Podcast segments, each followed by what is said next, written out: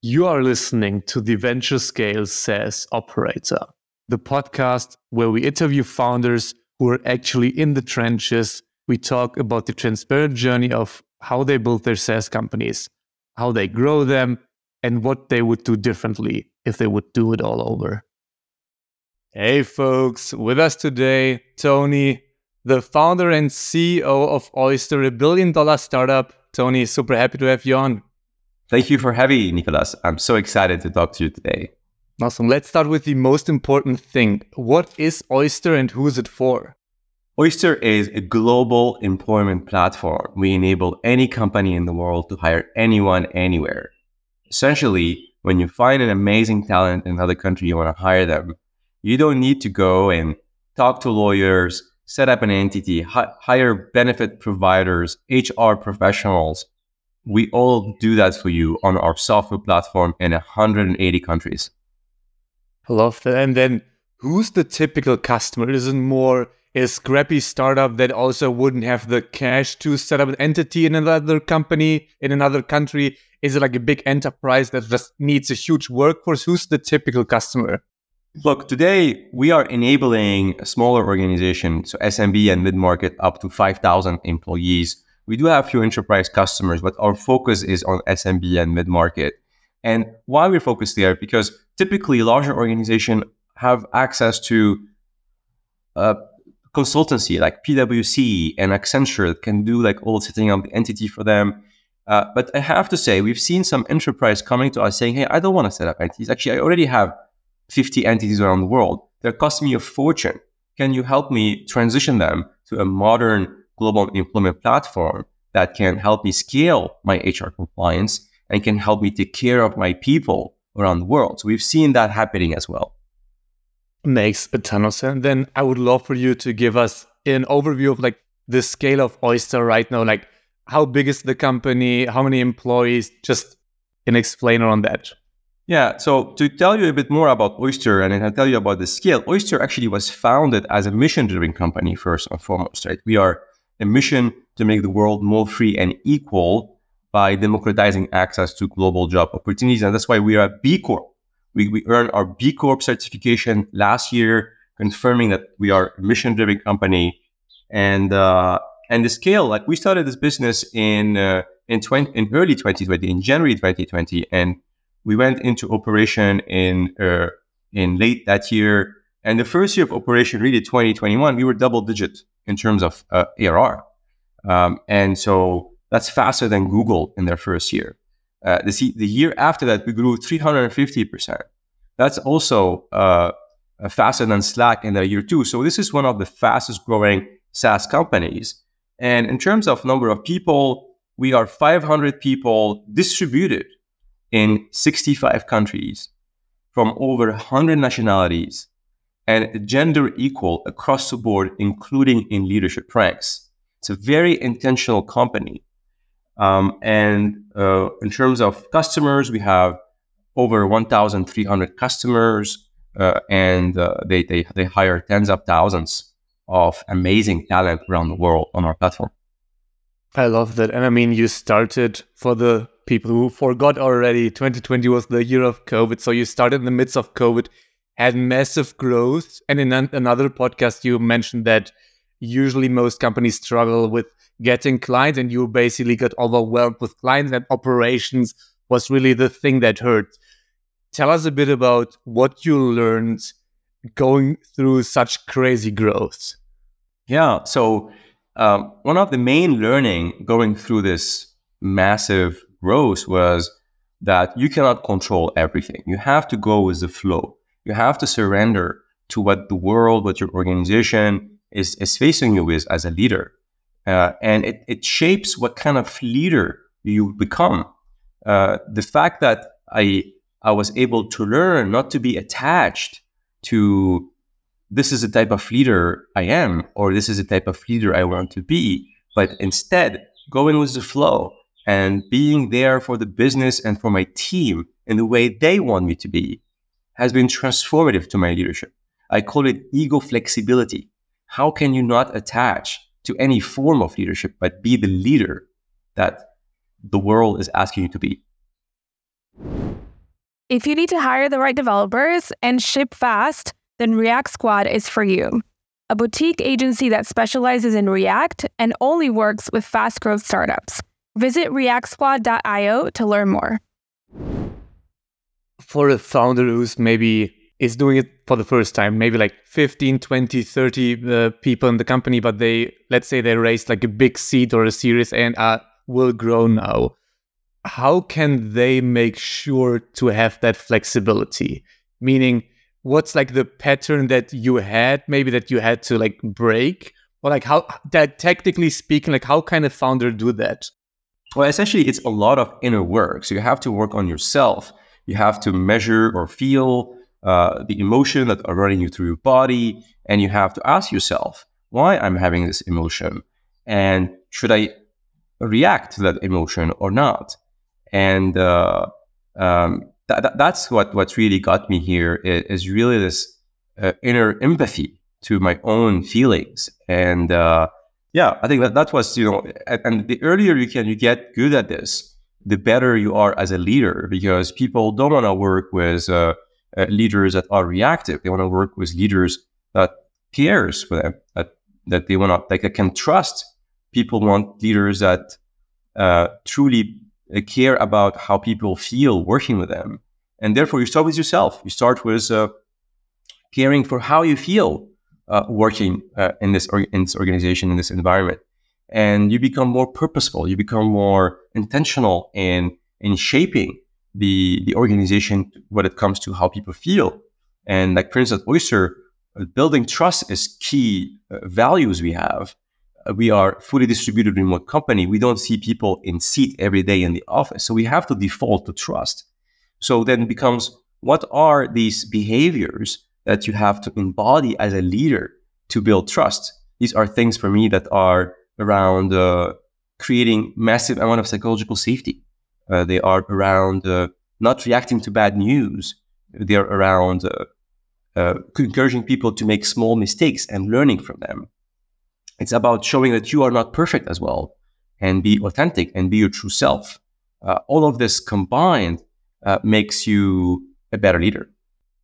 That makes a ton of sense. And I would love to switch back on your time as a founder before Oyster. In 2020, you co-founded Nexmo that ultimately got sold, at least for the reported number of 230 million in 2016. And then what gave you the ick of let me start another company? Because as a co-founder, I bet you would have the funds to retire after the exit. So what made you basically get back in the rodeo and start Oyster? It's about clarifying my purpose and following my purpose, right? So I was fortunate to take some time off between uh, uh, Nexmo, my first company, and Oyster, my second company. And during that time, around a year and a half, I was determined to look inside and understand why I'm here on this planet. And that drive me to realize that I want to be, I'm driven to become a purpose driven leader. And, uh, and I needed to build something that aligns with, with, uh, with the world I want to see around me. I not only want to be surrounded from people from all over the world, I wanted to create opportunities for people, specifically in emerging economies. Uh, but also, I wanted to build a company that its mission, its core mission, is to uh, enable people from around the world accessing global job opportunities. May I just give you some data points? There are there are 90 million jobs going unfulfilled in the West. According to BCG, that's 8.5 trillion economical loss, around 10% of world economy. While at the same time, you have a billion knowledge worker coming into the workforce in the next 10 years, mostly from emerging economies. Talent is amazing. Talent is everywhere. It's where it's where they work, is the environment that they, they are put in that determines if they're gonna continue to grow and continue to, to excel in their careers. Uh, and that's why I believe with platforms like Oyster that make global hiring as easy as local hiring, there's really no excuse anymore for companies to have the world as their oyster when they're looking for talent. I can fully agree on that. I mean, the company I'm, run, I'm running is tiny and compared 20 people, but we're all over the place as well. But I would I would love to double click on the being mission driven part. did the specific mission and vision come first of quote unquote helping people internationally to get amazing jobs? Or did the insight come first that I want to build a mission driven company next? What do I really care about? Yes, um, the second one, the latter. So actually, I was about to start a business that is similar to my previous business. I had the business businessman ready, I had investor lined up, and uh, but I one of my conditions of that business is I wanted that business to work for me. I wanted to live where I want to live. I moved to the island of Cyprus, which is an amazing place to live. I uh, I want to be close to my loved one. I don't want to go to the office and I want to be there for my children. I want to be there for myself, and that was my condition to to to uh, uh, to start a new business. And and and therefore, it meant that we had no offices. It meant that we can hire people from all over the world. So I started looking for a solution to that problem. And the more I dig into that challenge, global hiring, and the more I look at this macroeconomical data that I just shared with you, the more I realize, well, my heart is, is moving me towards building a solution to this. While my mind is still wanting to build another Nexmo, another communication platform, uh, my heart is telling me, no, no, please listen here. Uh, the world needs you to, to build Oyster, and you are uniquely positioned to build Oyster. I was born in Lebanon, a failed state. I had to leave when I was 17 to France for better economical opportunities. And, uh, and I went through difficult times. And, and for me is how can we enable this amazing talent from all over the world access job opportunities without leaving their communities, without leaving their families behind? And that became my purpose, at least in 2020. I think that's super intriguing. And then did you set out to build such a big company with Oyster, or was that the quote unquote luck of COVID ha- happening? I mean, luck in the sense that companies were forced to face the reality that you don't only like you don't have to work out of an office, which obviously gave a big push to remote work and hiring internationally or were you so what like was like the unicorn status intentional? Meaning like you you you went for that or was it like kind of by coincidence? It just happened to be a huge company now. It was not a coincidence because uh, before covid you know i started working on this uh, six months into 2019 and uh, i uh, i was determined like like t- time it is my biggest resource scarce resource. So if i want to build something that is impactful it had to grow really really fast and it had to deliver the, the fastest possible impact. And so i looked with my uh, friend who andrew who was my also uh, executive search consultant who helped me hire my teams. Okay well what are the characteristics of uh, what differentiate companies that reaches a unicorn status very quickly versus the rest.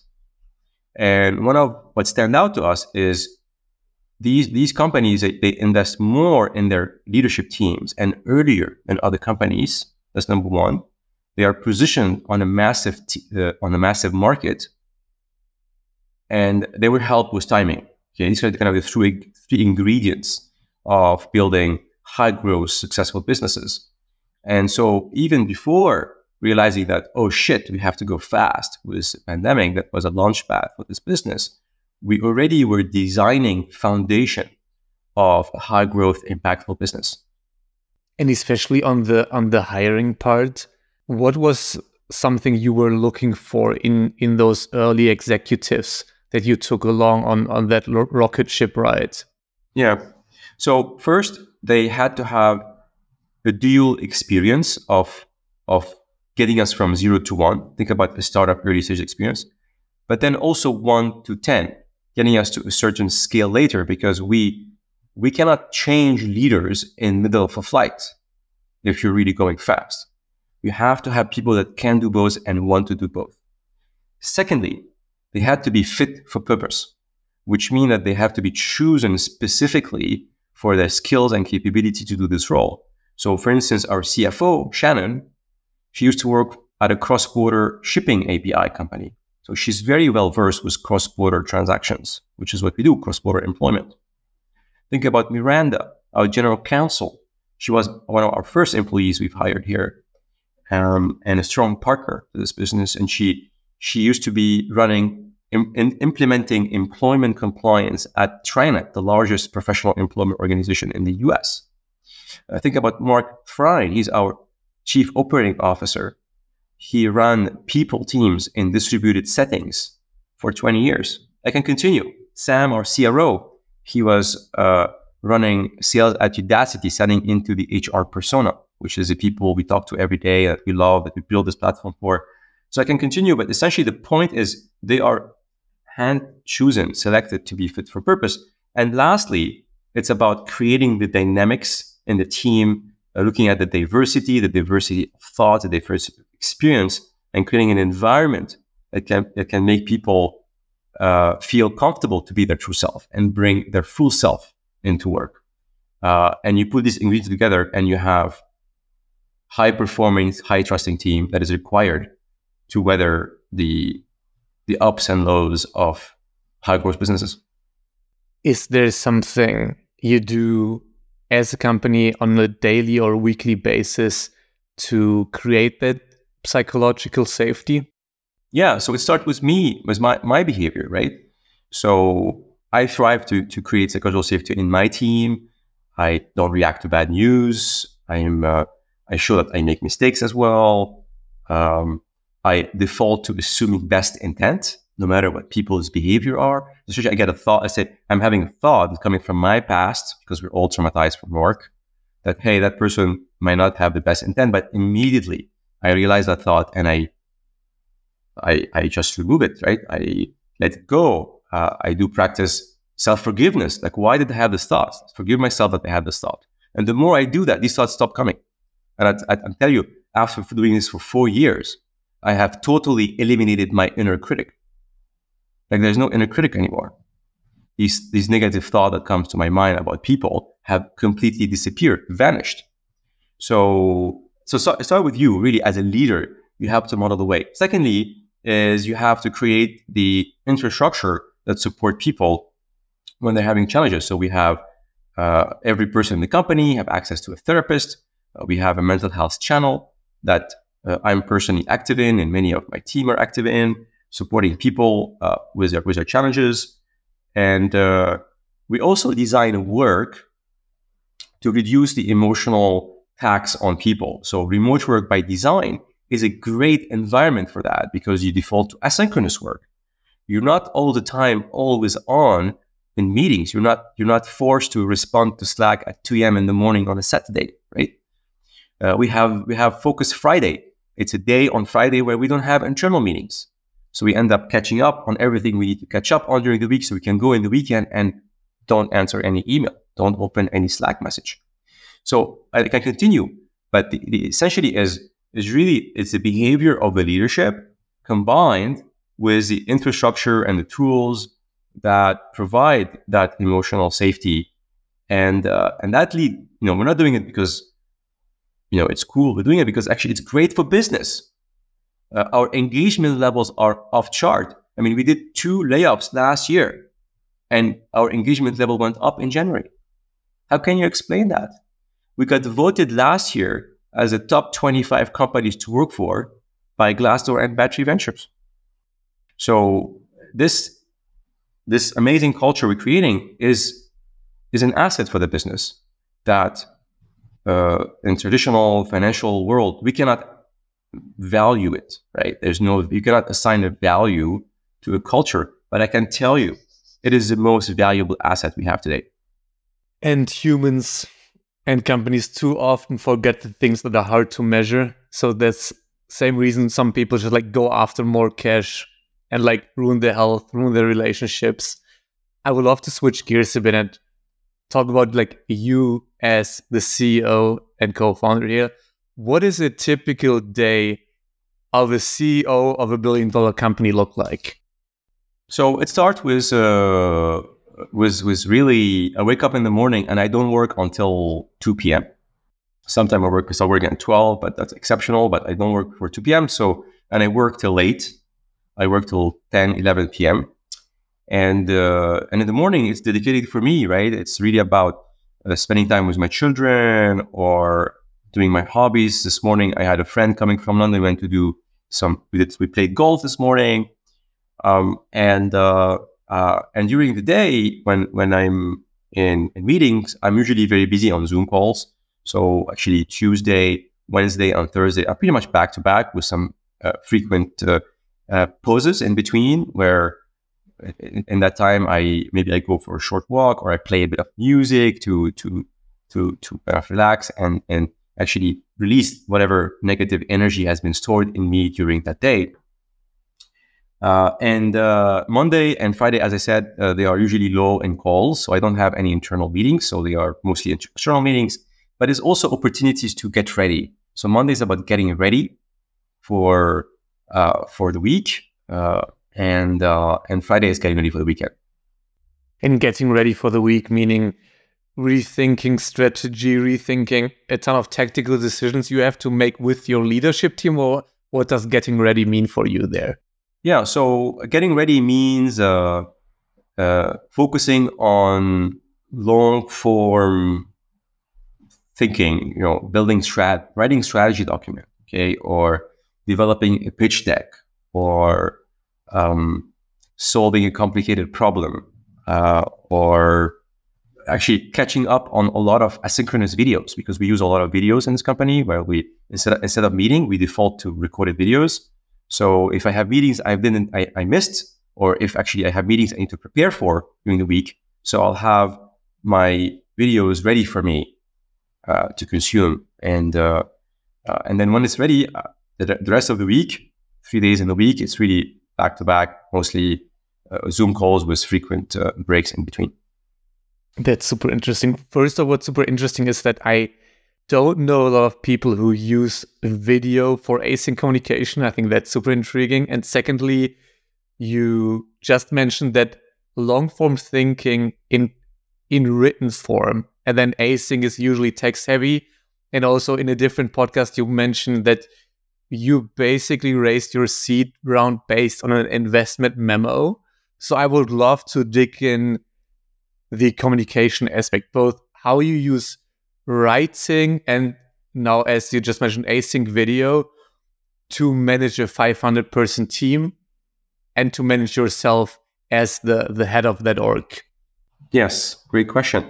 So first on on on creation, like I love to create things. I'm a very creative person. Actually, I I I, I I improve my energy level by by creating things. And, and words is what I do as a CEO, right? It's mostly about word. I have to say, I have to say, uh, with AI, I'm more creative than ever, which is amazing, amazing tool.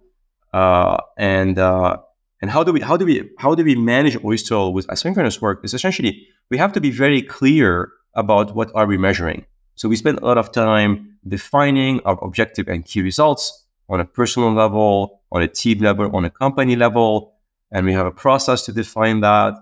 And each of these goals are stored in a project management tool. We use Asana here. Um, and uh, each goals are updated on a, on a, on a regular basis. Um, and every every Tuesday, we receive what we call async updates. So every team will have to create a video with a Notion page about the last week, what happened that, that week. And um, and then we have our we have two exec meetings during the week, one exec meeting and one C-suite meeting. Again, for this meeting, there's you have to consume some content in advance. Uh, there's an agenda planned.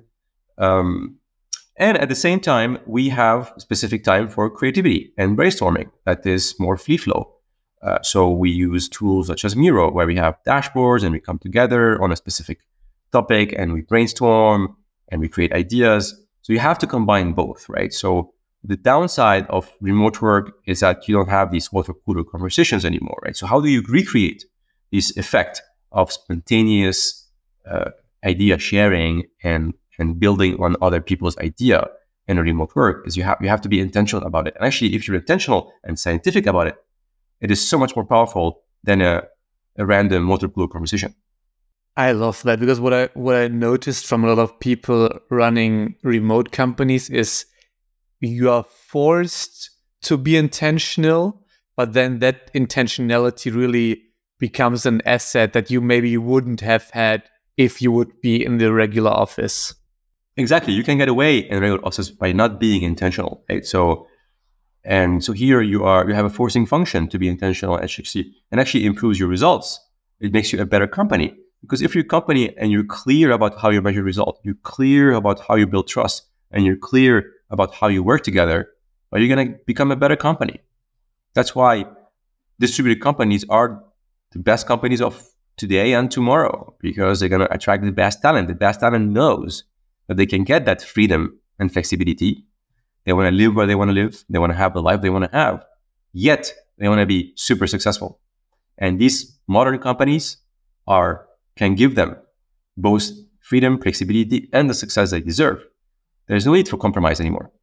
I think those are the perfect last words for our conversation today. Tony, thanks a ton for coming on today. Thank you for having me, Niklas. If you like this episode, then you'll love The SaaS Operator, a weekly newsletter brought to you by Early Node, with actionable insights from SaaS experts in the industry delivered right to your inbox every Tuesday for free. Visit earlynode.com to subscribe.